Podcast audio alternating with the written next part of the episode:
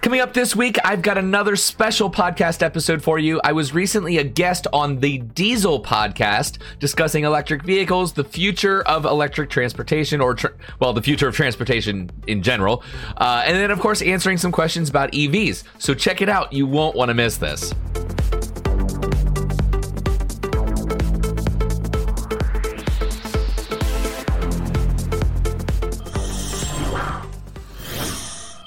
Excited to have you guys with us today on the Diesel Podcast.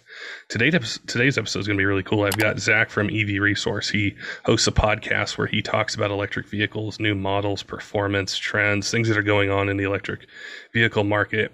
And him and I were chatting, and we wanted to have a, a really insightful podcast and discussion about electric vehicles, where they're at now, the future of them, and how diesel and a little bit of gas, how it's all fitting together or could fit together into transportation in the future. And there's some questions I'm going to ask him that came directly from our audience on Discord. So I want to invite you guys, if you're not on our Discord channel, you're going to find a link down below. You got to join, it's completely free.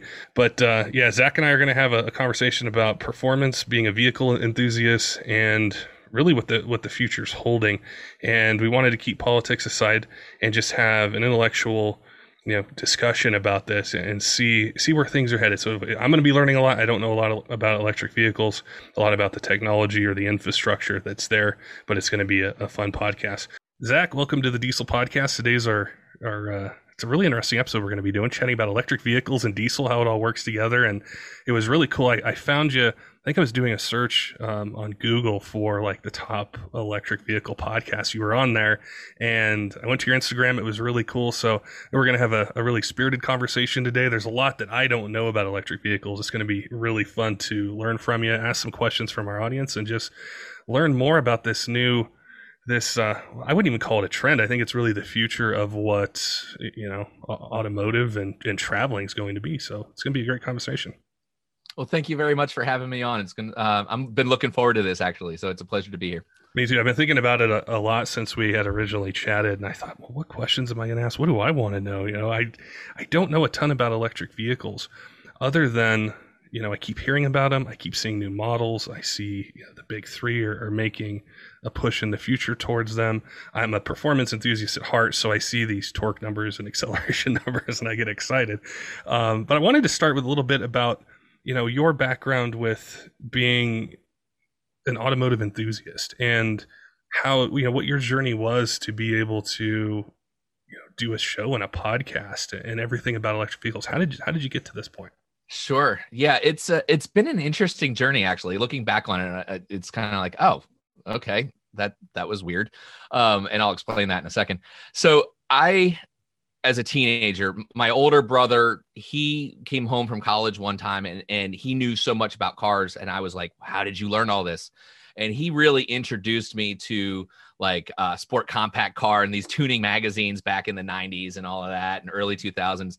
And I just fell in love with cars and going fast. And like I'd go down to the drag strip and just that the smell of the burning tires and fuel and all of that. I love it. Love every bit of it. Uh, I ended up going to school to learn how to work on my first car, which was an 88 Toyota Supra Turbo that broke, or I broke it uh, all the time. so I said, you know what? I need to learn how to fix this. So I went through the Toyota Technical Education Network, got an associate's degree of, of applied science and automotive technology, and learned that I love working my own cars, hated working on everybody else's. So it wasn't a career move, but it was great to have that knowledge. And very early on, I had decided that everything I was going to do for work was either going to be on a car, in a car, for a car, uh, because like it just it was so central to my being and always has been. Um, you know, I've been very, very passionate about performance, going fast. Uh, I actually worked for Anderson Walco Racing a little bit when I worked down uh, in Florida when I lived there. Uh, so it's it's very much running through my blood, and when I moved up here and I got a new job, um, oh, actually, I, I did. I was telling you, I did have a 2004 uh, Dodge Ram 2500 uh, turbo diesel that was just one of the best vehicles I, have ever had. I mean, I really loved it. Um, but I got a new job and I, I needed to travel a lot more. And I ended up getting a base model Honda Civic. So you can imagine the shock that I went through, you know, yeah. going from one to the other. And I was bored. You know, this thing made 105 horsepower. And I mean, it was a manual, thankfully. Um, but I was bored out of my mind. And I said, okay, I need a way to have fun without really modifying this car to go faster because of course then reliability would be an issue and i needed reliable transportation so once again actually my brother suggested making a game out of getting better gas mileage and let me tell you that took me down a road i never anticipated where i actually modified the car to the point aerodynamics uh, removed the all the belts so the only thing the engine was doing was actually running the wheels i built my own battery pack in the trunk to run all the electronics um, it got over 80 miles per gallon on the highway. Wow. Yeah, like just I had fun. It was a great build. Every dollar I put into it, I saved like two. So I mean, how often does that ever happen? Yeah, never happen. you know, but then uh I we were looking at um replacing that, getting a car for my wife because she did a lot of food delivery. And I was like, you know what? Let's look at an electric car because I mean, the cost of operating is like a, a penny per mile. I mean, it's next to nothing. And so we ended up buying a 2016 Chevy Spark EV two and a half years ago. And I knew a lot about EVs. I mean, I'm, I'm a technical person. I do my research. I want to know what I'm getting into. But even then, I didn't realize how much I didn't know.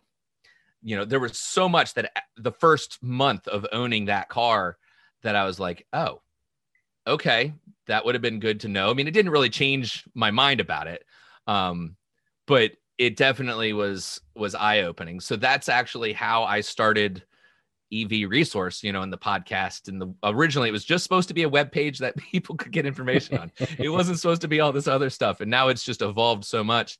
Um, and EVs have really become a passion because uh, primarily the money savings, you know, the, from the financial aspect, they really over the life of the car can save people a lot of money. Um, but ultimately, it's a new and exciting technology that outperforms anything else um, for the most part. There are obviously some gaps. Uh, there are definitely some areas that uh, will be improved. You know, I, I, have full confidence that, you know, over the coming decades, that we will see uh, the niche needs taken you know uh, evs will fill that right now they're primarily targeting you know the majority of people like 80% of the people because most people don't drive more than 39 miles a day that's their commute to and from work maybe going around getting groceries um, so it's it's interesting people think they need uh, you know a 700 mile car that's a lot of batteries to be you know, and therefore weight to be hauling around with you all the time. So I think we'll see those vehicles, but that's not going to be the majority that are on the road. That's a really good insight because a lot of, you know, when I was preparing for this podcast and we have a, a Discord channel where a lot of the podcast fans are on there and I said, Hey, I'm going to do an episode, you know, chatting with a podcast host that, um, you know, specializes in EVs and we're going to just chat about the future of that and diesel and all these things. And they approached it from a different angle of, well, how can I, I need to go farther than 250 to 300 miles or um, how am i going to you know travel from state to state to state and i was thinking about that and i was doing a little bit of research on the ford f-150 the the lightning the electric one that they have. And they were saying you know like three quarters of their of the f-150 owners aren't going to exceed that range of that electric vehicle in a week. And you know it it started to get me to think about how much do we really commute? And how how does this electric vehicle trend fit into you know everybody's everyday life. And it was really insightful what you just said about how it is right now. It, it's not like it's completely finalized. It's reached the peak of oh, its no. tech you know technology and everything. It's still very new but it's exciting. You know when i think back to what was an electric vehicle i don't know when they first came out or hit the market but they didn't really appeal to me like visually. They didn't really they didn't really capture my attention. And then you know, I've started to see more Teslas on the road, and I'm like, that's a really nice car. Like, I like the lines of it. Um, I don't hear anything, but I they look quick. I mean, they accelerate pretty fast, and it started to get those wheels spinning as far as you know performance or just excitement at driving something. Because we all want that, no matter whether we drive a pickup truck or a car or whatever it might be. We we like the thrill of acceleration. We like the performance or the handling or just different parts of it. It's that driving experience. Yeah, Yeah, I mean, there's a reason that theme parks exist. People love the thrill of a roller coaster. Um, so why not have that in your garage too? You know, I mean, it's it, it's one of those things, and of course, uh, the fastest accelerating production vehicle in the world right now is electric, and you can get that for less than one hundred fifty thousand dollars to be able to run low nines in the quarter, zero to sixty in roughly two seconds or so, depending on whether you're counting the one foot rollout or not. I mean, it's it's insane the yeah. the power that you can get, the performance for so little money. You used to have to spend millions of dollars to have a vehicle that stock would be able to perform like that. Now, of course, you can modify something, um, but then are you going to be able to daily drive that? Or you know, pick up the kids and go to swim practice in yeah. a car that's got a thousand horsepower. I mean, it's just, you know, it's it's insane to think of how far we've come just in the last decade. Uh, but I mean, honestly, the way I see EVs fitting into the future for most likely the majority of your listeners is not to replace anything but an addition you know because if you're running your groceries or you're commuting to and from work why not do all of that with an electric car and then save you know the truck for when you need it or yeah. if you're driving 700 miles in a week or whatever you know i mean there's there's going to be those occasions where you know what you'd probably find that uh, a lot of people would save a decent amount of money, even even to the point where it would pay for the car itself, just because you're not spending all the money on maintenance and fuel for the other vehicles and then save them, preserve them, keep them in better shape. You know, don't put all the miles on a car that you love, put it on an EV that with the the they don't have as many parts to break. You know, there's very little maintenance. In two and a half years, the only money I've put into my car has been front tires and washer fluid. Wow. I mean, it's it's it's insane. That's a really good, a really good topic. I, would definitely like to learn more about is as far as the maintenance costs, because that, that was kind of one of the questions that, that somebody had asked me, um, you know, for this episode was, you know, they're, they're used to the oil changes and this is whether it's gas or diesel, they're used to oil changes, they're used to all these different things that you just got to do, you know, per year. But as far as, you know, having a daily driver commuter, is there sort of an average uh, that you could point to and say, this is going to be your average maintenance costs per year for this vehicle and not taking into account necessarily charging it or maybe you can you know what it what it would cost to to charge a vehicle you know per week to commute it I, I think that that's really important too i think to have you know our audience understand how this is all fitting together in the future of automobiles is so um, in terms of uh, fueling and maintenance and repairs yeah uh, not the vehicle cost itself you know, taking out the payment or insurance, things like that, but just the operating costs. Typically, what I'll tell people is to calculate half a cent to one and a half cents per mile. And that's what you can expect from an EV in terms of operating costs. So if you drive, you know, 50,000 miles, we'll call it what, 50 bucks? Uh, is that one cent? per mile. I don't know. I'm doing the math off the top of my head. Somebody with a calculator correct me if I'm if I'm off. But uh, even if it was five hundred dollars, I mean, it's it's pennies compared to uh, any vehicle that uses an internal combustion engine. So, um, yeah, you know, I, for people that need the sound and the smell of a car in order to consider it to be a fun experience, well, great. Um, then keep that. I don't really experience the fun when I'm sitting in rush hour traffic. So for me, it's better to have a car that's just smooth, quiet, doesn't vibrate, so I'm not exhausted at the end of uh, you know a, a yeah. road trip or something like that. um, the strangest, uh, and I I've known that EVs are better for road trips in terms of how you as a human being feel by the end of it. But I, I only experienced that recently. Uh, I rented uh, Tesla Model S off of Turo of all places. So somebody else's car that I just you know rented it and drove from Virginia to Florida and back.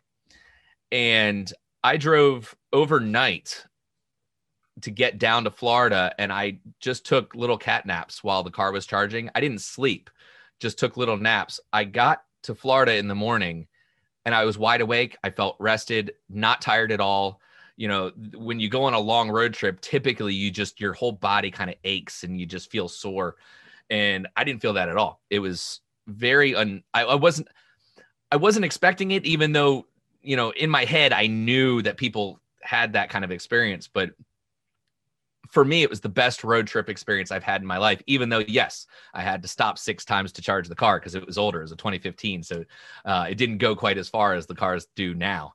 Um, but yeah, it was it was definitely very interesting. What do you find when you're traveling as far as the availability of being able to charge a vehicle? Like, are there places or resources you can go to ahead of time so you know exactly what your stops are going to be and how much time's involved in the charge? Absolutely. Yeah. Older cars, uh, unfortunately, don't have it built in unless it's a Tesla and they, they are just, I'll set them aside temporarily. Um, and I like to set Tesla aside a lot because people don't realize there's so many other options. Um, the older vehicles do not have the chargers built into like the navigation. So when you enter in your destination, it, it will tell you where you need to stop. Newer EVs like the um, the Mach E, the Ford uh, SUV that has it in there, the Porsche Taycan, all of the Teslas, those are to have that built in. Um, for me, with my car, if I'm going on a longer trip, I use an app called PlugShare and it's basically an open source although it was just recently bought by a charging network so we'll see what happens. But uh, it has been open source where people can uh, report a charging station and also users can rate the charging station based on if it's working or how well it's working. Um, so that's really good because you have a trip planner built into that where you can actually plan out your trip based on the car that you're driving and weather conditions and kind of if it's winter obviously you're not going to have the same range so you can actually scale that back and set it however you want. Um, teslas they make it so easy. I mean honestly it's it's insane where you just put in your destination and it will tell you every stop along the way what your percentage of battery when you get there and when you leave what time it expects that you'll be there it's they've really designed all of the thinking into the the computer on the car. I mean, they made it super easy. So if you were to ask me, the best road trip vehicle is going to be a Tesla Model S. Um, they just they, it makes it easy. Absolutely. I mean, that's really just the, the the best part of that. It makes it absolutely easy. Now, can you refill in five minutes? No, but honestly, on a road trip, if you've been driving for a couple hours, do you only want to rest for five minutes before you're back out on the road again? No, I'm usually. Uh, you know or or if you have kids with you there's no chance that you're you're stopped for less than 30 minutes because yeah anyway i won't get into the kids but i've got three so i know like you know it's it, i mean you're looking at hour long stops no matter what car you're in so yeah it, it's it's definitely um it's getting there. I think the biggest thing that we need for um just EV charging and the infrastructure, aside from faster and more fast chargers, um, we need signage. Because there are tens of thousands of fast chargers littered all across every major interstate in the US. The exception being like Montana is kind of sparse, like North Dakota. Um, but pretty much everywhere else, like if you're going on the East Coast up and down I 95 or the West Coast up and down five, um, or across on like I 70 or the Southern Route, Route 10. They're all over the place. People have no idea. You yeah. know, if you're not looking for them, if you aren't thinking about it, you're never going to really see them because they're in the parking lot of Walmart. they're not at the gas station on the corner. Uh, they're where people are going to be shopping or eating. Um, there's a here in Richmond. There's a fast charger on the third floor of a parking deck where there's a gym well, if if you don't know that, you're never going to know that. And yeah. there's no signs like on the interstate. There's a sign for fueling stations, you know which ones and how far they are off mm-hmm. the interstate. If we had just basic signage telling people where the EV chargers were, even if you don't have an EV, then it starts to get in your head. Oh, okay, I'm fine. It's there. People don't know that, so they don't see it. So then they go, well, there aren't enough, or there. Where am I going to charge? once you are an EV owner, that question quickly evaporates because they are, for the most part, all over the place. If you live in an urban area, there's going to be fast chargers all around you. If you're in the middle of the country or the north middle, like I was mentioning, there's some work to be done there, but also there aren't as many people there either. So that's all I'm going to include for our episode today. If you do want to hear the entire 40 minute conversation, it does continue. You can head over to the Diesel podcast on YouTube and Spotify and a few others, I believe. I do want to thank the Diesel podcast for reaching out and inviting me to have the conversation with them. Certainly uh, not the first invite that I would expect, um, but it was fun. It, I had a lot of fun and uh, would love to do it again sometime in the future. For those of you who are watching the EV Resource podcast because you're interested in electric vehicles, uh, I will be returning to the regular EV news next week. Uh, this past week, I was in Kansas with my family and not only forgot to bring my microphone, but also the wrong hard drive. So all of my files were left at home, and apparently, I can't do trip packing very well. If you haven't already, go ahead and hit the subscribe or follow button. That way, you'll get all the future podcast episodes delivered to you automatically. And if you're on the East Coast looking for some fun in your EV, then head over to electricvehiclefest.com and register for the EV Fall Festival. There's going to be track time, tons of fun, uh, and the folks actually from EVSR or Entropy Racing are bringing their race cars for you all to be able to drive around the track as well. I will have more details on that later. Anyway, a big shout out to our Patreon executive producers, Rajeev Narayan and Greg Fuller. If you would like to support the EV Resource podcast, you can check us out there at patreon.com slash EV Resource. I invite all of your feedback, especially for this episode, via email to hello at ev-resource.com. You can always leave a comment on the YouTube video. And if you want to listen to any of the previous shows, you can find them on the webpage under the podcast section and on most of the major podcast platforms. So thank you so much for being with me and your patience for the last two weeks with changing it up a little bit. I will be back to the news and catch you all next week.